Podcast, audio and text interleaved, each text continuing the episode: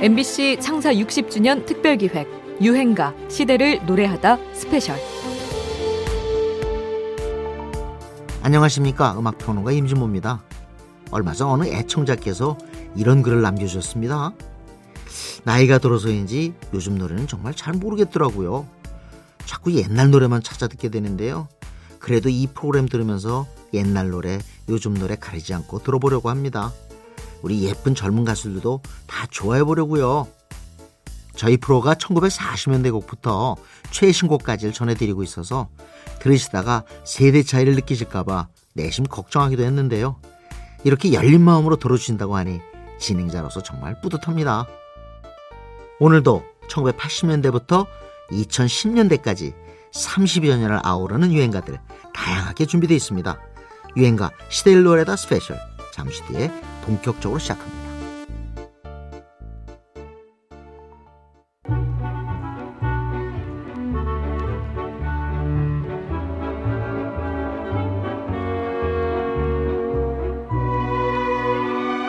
여러분께서는 지금 유행가 시대를 노래하다 스페셜 방송을 듣고 계십니다.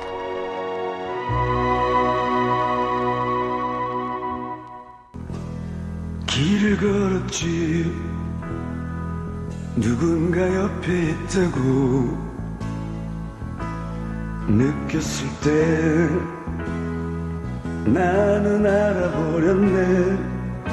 산울님이 1981년에 만들어 부른 회상. 4년 뒤 임지훈이 이 곡을 다시 불러 또 히트시킵니다.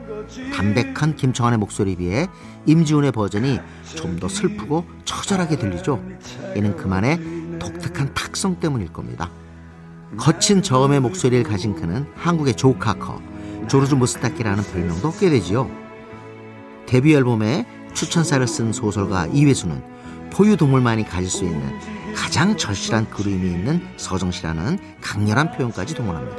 가수로서 너무나도 개성적인 목소리를 가진 점에 대해서 불만 없으세요? 불만 있을 때도 있어요. 청한 형님처럼 또 뭐 하덕규 씨처럼 네? 그렇게 예쁜 노래들 불러보고 싶을 때 그게 안 될 때. 예. 어, 내가 싫어요, 정말. 그게 안 되거든요. 예. 왜 고운 목소리가 아니니까. 예. 그리고 저희 집에 전화 오시는 분들한테 항상 미안한데. 네. 그분들이 제가 여보세요 그러면 어 정말 죄송합니다 이렇게 주무시는데 전화를 드려서. 저는 활동 중인데도 예. 전화 목소리는 더 그런가 봐요. 또 한편으로는 가슴 깊숙이 슬픔을 네. 울려주니까 또 좋아하시는 네. 분들 느끼죠. 임지훈의 솔로 데뷔곡 사랑의 썰물은 동물원의 김창기가 처음 작곡자로서 데뷔한 곡이기도 했습니다. 김창기의 시적인 가사와 임지훈의 처절한 음색이 조화를 이뤄 이 곡은 둘 모두의 인생을 바꿔놨죠. 당시는 음반 시장의 규모가 점점 커지던 때로 발라드의 시대였습니다. 조하문의 락 발라드, 이문세, 최성수, 변진섭의 팝 발라드가 있었고요. 임지훈의 데뷔 앨범은 포크 성향의 발라드였죠. 원래 김창완이 기획한 포크 그룹 꾸러기들에서 활동했던 임지훈은 통기타와 하모니카 중심의 포크 음악 세례를 받았던 건데요. 여기에 특유의 창법이 더해지면서 보다 깊은 울림을 전합니다. 개성 있는 목소리로 80년대 음반 전성시대를 사로잡은 포크의 전설 임지훈입니다. 사랑의 썰물 이제 차례를 기다리고 있는데 어, 여러분들의 따뜻한 그런 사랑, 조그만 사랑 하나하나가 1987년 명동 성당 앞에 선 수와 진의 목소리입니다. 당시 신인 가수였던 이 쌍둥이 형제 듀오는 심장병으로 고통받는 어린이들의 수술비 마련을 위한 모금을 하고 있었죠. 이렇게 거리에서 연주하고 노래하는 걸 요새는 버스킹이라고 부릅니다. 보통 기획사나 자본의 지원을 받기 어려운 가수 지망생들이 경험도 쌓고 인지도도 높일 겸 거리에 나서는 건데요. 특히 10여 년 전부터 장범준의 버스커 버스커가 등장한 이후로는 우리에게도 익숙한 문화가 됐습니다. 버스킹으로 대중의 관심을 모은 국내 최초의 사례가 수와진일 겁니다. 이들은 매일 8시간씩 거리에서 노래했는데요. 하트 모양 모금함에 적혀있던 심장병 어린이들에게 새 생명을 이라는 슬로건도 화제가 됐죠. 이는 그 무렵 영미 팝계에서 유행했던 밴드에이드, 라이브 에이드 같은 팝스타의 자선 활동 시기와도 맞아떨어집니다. 이들이 심장병 어린이를 돕고자 나선 데에는 자신들에게도 이 병을 앓다 세상을 떠난 동생이 있었기 때문입니다. 뭐 저희 막내도 심장병으로 세 살 때 이제 좀 일찍 세상을 떠났어요. 저 동생이 우리 상진이가 어, 친구하고 같이 이제 거리 공연을 시작을 했죠. 그러다 보니까 뭐 제가 이렇게 보니까 참 너무 좋고 해가지고 한 두 달 있다가 제가 합류를 했죠. 그때부터 지금까지 계속. 이 사연은 잇따라 언론에 스포트라이트를 받게 되지요. MBC에서는 다큐멘터리 인간시대를 통해 이들의 활동을 전했고 1990년부터는 매년 희귀병 어린이를 돕는 어린이에게 새 생명을 이라는 자선 프로그램을 방송하고 있습니다.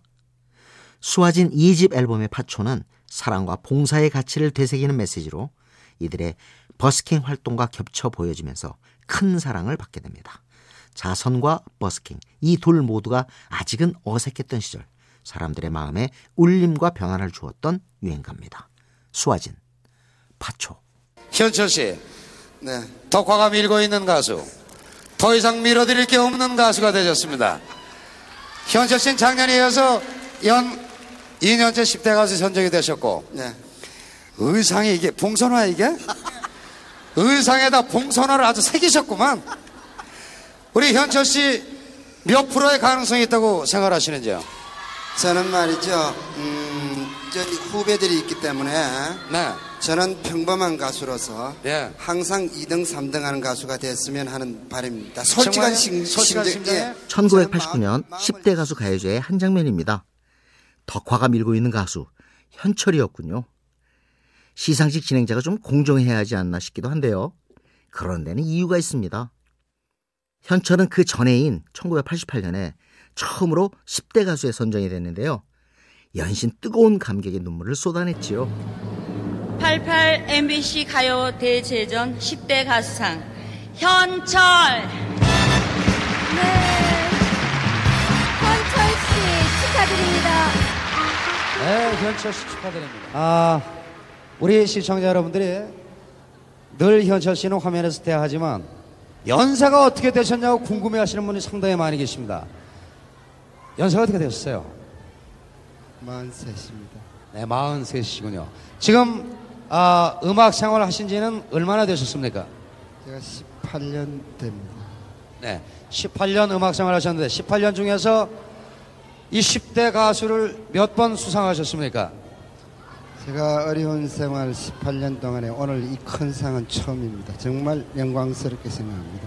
오늘 10대 가수 중에선 우리 현철 씨가 여러분께 가장 큰 박수를 받아야 될 분이 아닌가 생각이 됩니다. 다시 한번 뜨거운 축하의 박수 부탁드리겠습니다. 트로트 가수로 익숙한 아유, 현철이지만. 그는 원래 락밴드 출신입니다. 1970년대 후반 고향 부산에서 현철과 벌떼들로 활동하며 앨범도 냈죠. 청소년들 사이에 선풍을 일으킨 레이프 가렛의 히트송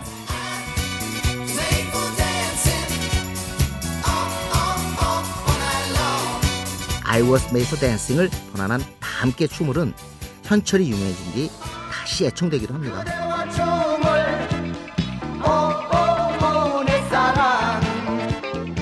밴드를 떠나 트로트로 전향한 뒤 1988년 6공화국의 슬로건인 보통 사람들 시대를 맞이하며 트로트 장르가 부활하고 10대 가수에 선정되면서 비로소 스타덤에 오르죠. 이듬해 1989년에는 KBS 최고 가수상도 받게 되는데요. 그해 MBC 가수상은 주현미가 차지합니다. 양 방송사 최고 가수의 자리에 트로트 가수들이 오르면서 그동안 변방에 머물고 있던 트로트 음악에 확실한 부활을 알리지요. 80년대 말 다시 돌아온 트로트. 소탈한 이미지와 특유의 꺾기로 탄생한 늦깎이 스타의 유행가입니다. 현철, 봉선화 연정. 찬반 양론이 엇갈리고 있는 일본 문화 개방에 대해 김대중 대통령이 일본 문화를 자신감을 갖고 받아들이라는 뜻을 밝혔습니다. 일본 문화를 막음으로 해서 좋은 문화는 못 들어오고 지금 나쁜 문화만 좀 스며들어서 예, 이런 그 범죄의 문화들이 예, 오고 있는 것은 상당히 우려할 만한 일이다. 이와 관련해 문화관광부는 일본 대중문화정책 자문위원회를 발족하고 각계 여론을 수렴하겠다고 밝혔습니다. 사회적으로 반일 감정이 여전히 거셌던 1990년대. 젊은 층의 문화 소비 패턴은 달라지고 있었습니다. 이들은 암암리에 일본의 영화와 음악을 즐기며 때로는 대놓고 취향을 드러내기도 했죠. 1998년에는 일본 밴드 엑스제팬의 멤버 히데가 사망하자 국내 수백 명의 팬들이 장례식까지 몰려가 조문을 했을 정도였으니까요. 겉으로는 일본과 거리를 두었지만 그 문화는 급속도로 퍼져나가고 있었습니다. 고 김대중 대통령은 일본 대중문화 개방에 박차를 가하는데요. 이는 그의 대선 정책 공약이기도 했습니다. 98년 5월 한일 문화교류 정책 자문위원회를 설치했고 10월에는 일본을 방문해 개방 방침을 천명합니다. 이후 세 차례에 걸쳐 단계적 개방을 진행하는데요. 그렇게 이 땅에 일본 대중문화가 정식으로 들어오게 됩니다. 일본 음반도 레코드 매장에서 쉽게 구할 수 있게 됐죠. 이때 음악계에서도 일본 노래 리메이크가 유행하기 시작했는데요.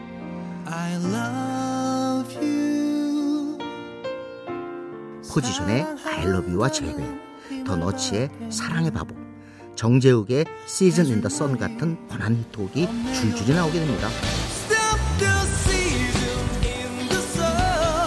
배기성 이종원의 듀오 캔의 내 생의 봄날은 역시 원곡은 일본 락밴드 튜브의 곡이죠.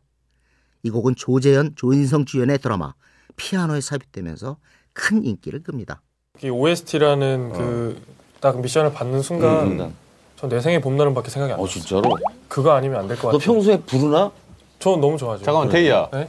너 원래 저기 마지막 승부하려고 그랬잖아. 와가지고 야, 안 되는 소리를 하고 있어. 형이 오해하지 말고 아. 내 생의 봄날을 먼저 얘기했는데 그게 어. 일본 곡이라 어. 음원이 그게 그렇지, 허락이 그렇지. 될지 안 될지 몰라서 어. 차차 선책으로 음. 마지막 승부를 음. 제가 선택. 허락 우리가 다 해놨으니까. 우리가 우리가 한 10몇 년 전에 다 허락해놨거든. 아, 그런 거죠? 그럼 아니, 우리 그럼 몰래 불, 불법으로 노래했니? 캔은 이 노래로 전국적인 스타로 부상하게 되지요. 일본 문화 개방의 물결을 타고 국내 매체를 강타한 번안 히트 유행합니다. 비겁하다, 욕하지 마, 캔, 내 생의 봄날은.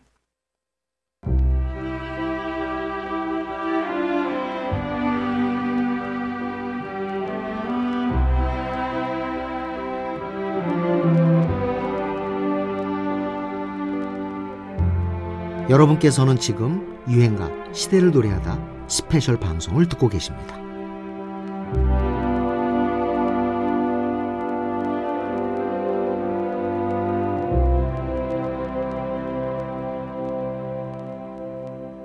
조용필이 10년 만에 발표한 신곡 Bounce가 폭발적인 반응을 얻으면서 SNS 같은 데 보면 사람들 많이 언급하고 젊은 사람들도 많이 언급하고 70년대엔 LP 레코드 시장에서 80년대엔 카세트 테이프와 CD의 시대를 휩쓴 데 이어 데뷔 45주년인 올해 처음 선보인 디지털 음원으로도 정상에 오른 겁니다.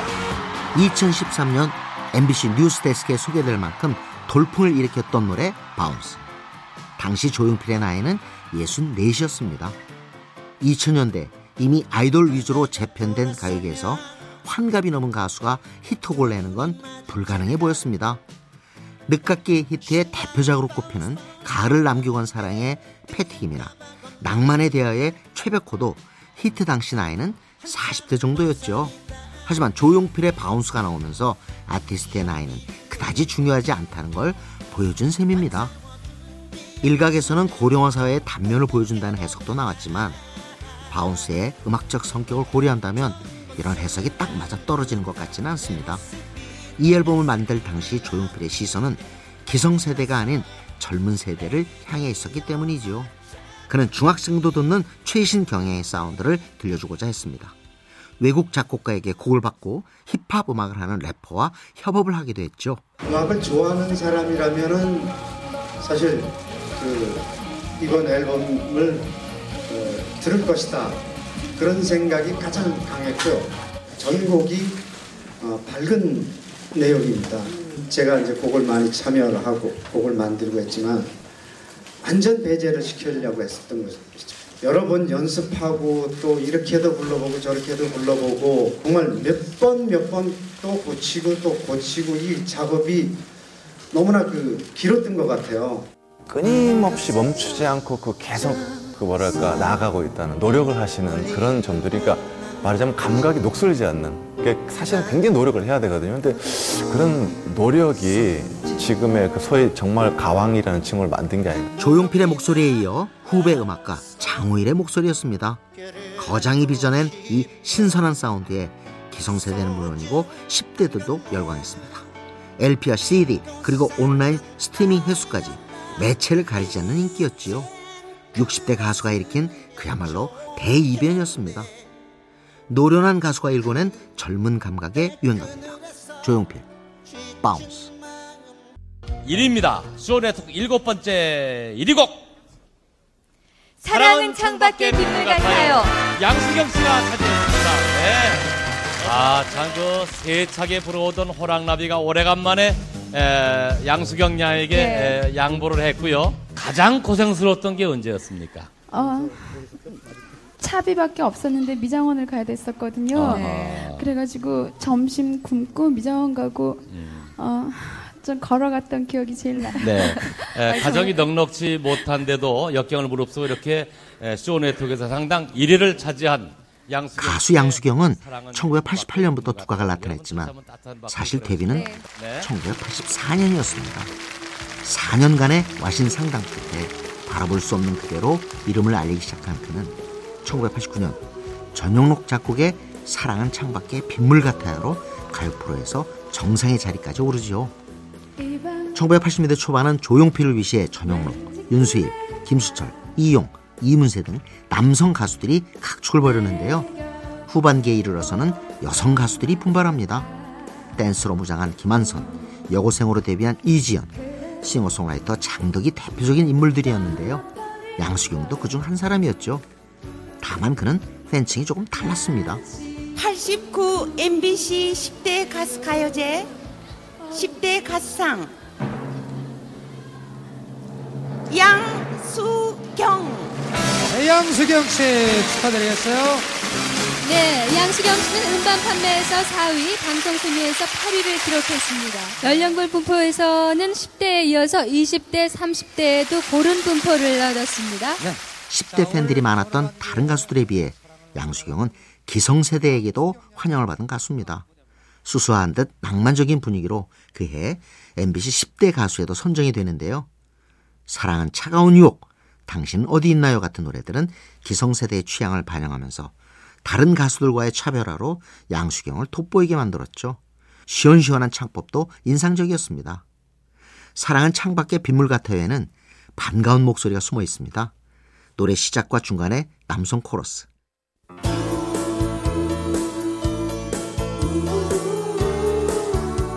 아직 무명이었던 신승훈의 목소리입니다. 추억의 80년대를 일깨우는 감성 연가입니다. 양수경, 사랑은 창밖에 빗물 같아. 일만 하는 널 보면 행복한 건지 불행한 건지 모르겠다. 내가 날 봐도 그래. 하지만 지금으로선 최선의 선택이야.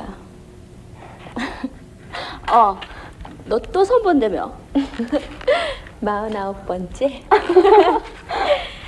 펑크 내고 영화 구경이나 갈까? 좋지. 남녀가 만나서 죽도록 사랑하고 결혼하게 되고 뭐 이런 영화 빼놓고 말이야. 야, 우리 빨리빨리 하자. 1992년 영화 그대 안의 블루의 한 장면입니다. 안성기, 강수현 주연의 이 영화는 일과 사랑 사이에서 혼란을 겪으며 자신만의 삶을 찾아가는 한 여성에 대한 이야기인데요. 이 영화의 주제가이자 오늘의 유행가 김현철과 이소라가 함께 부른 그대 안의 블루입니다. 김현철은 당시로선 생소했던 퓨전 재즈 장르를 우리 대중가요에 도입해 파격적이고 세련된 풍의 노래를 발표해왔지요. 그는 아직 솔로 데뷔 전이었던 이소라에게 듀엣을 제의하는데요. 그 당시에 낯선 사람들이라는 팀을 제가 처음 공연장 가서 보고요. 아, 저 여자 가수랑 듀엣을 해야 되겠다라고 생각을 하고 그대 안의 블루 앨범을 하면서 이제 스튜디오에 모셨어요. 그래서 이제 노래를 하고 노래 너무 잘하죠. 노래도 하는데 그대 안의 블루로 이소라는 처음 음악 팬들에게 알려지기 시작합니다. 이른 새벽 풍경을 떠올리게 하는 신비한 톤의 신시사이저 사운드, 로맨틱한 색스폰 연주, 감성 넘치는 가사, 여기에 김현철 이소라의 특급 하모니가 더해지면서 이 노래는 순식간에 당대를 대표하는 듀엣곡으로 자리를 잡게 됩니다. 노래방에 간 커플들은 어김없이 이 곡으로 호흡을 맞췄고요. 최근까지도 방송 예능 프로에서 대표 듀엣곡으로 사랑받고 있지요. 나는 솔직히 하고 싶은 게 그대 안에 불러. 그대 안에 불러 할까요? 그게 제일 낫잖아요. 사랑 은 아니지만 김현철은 이후 달의 몰락을 발표해 히트를 이어가고 1995년 그의 프로듀싱으로 이소라 역시 난 행복해가 실린 앨범을 발표하며 성공적인 솔로 데뷔를 하게 됩니다. 이소라는 앨범 속지에 나도 모르던 내 목소리를 찾아준 현철이에게 진심으로 고마움을 느낀다고 적기도 하지요. 둘 모두에게 성공의 길을 터줬던 노래랄까요? 그 시절 청춘 남녀의 가슴을 뭉클하게 한 듀엣 명곡입니다. 김현철, 이소라, 그대 안에 블루. 유행가 시대를 노래하다 스페셜 이제 마칠 시간입니다. 지금까지 저는 음악평론가 임진모였고요. 잠시 뒤 11시 52분부터 57분까지 본 방송으로 다시 찾아오겠습니다.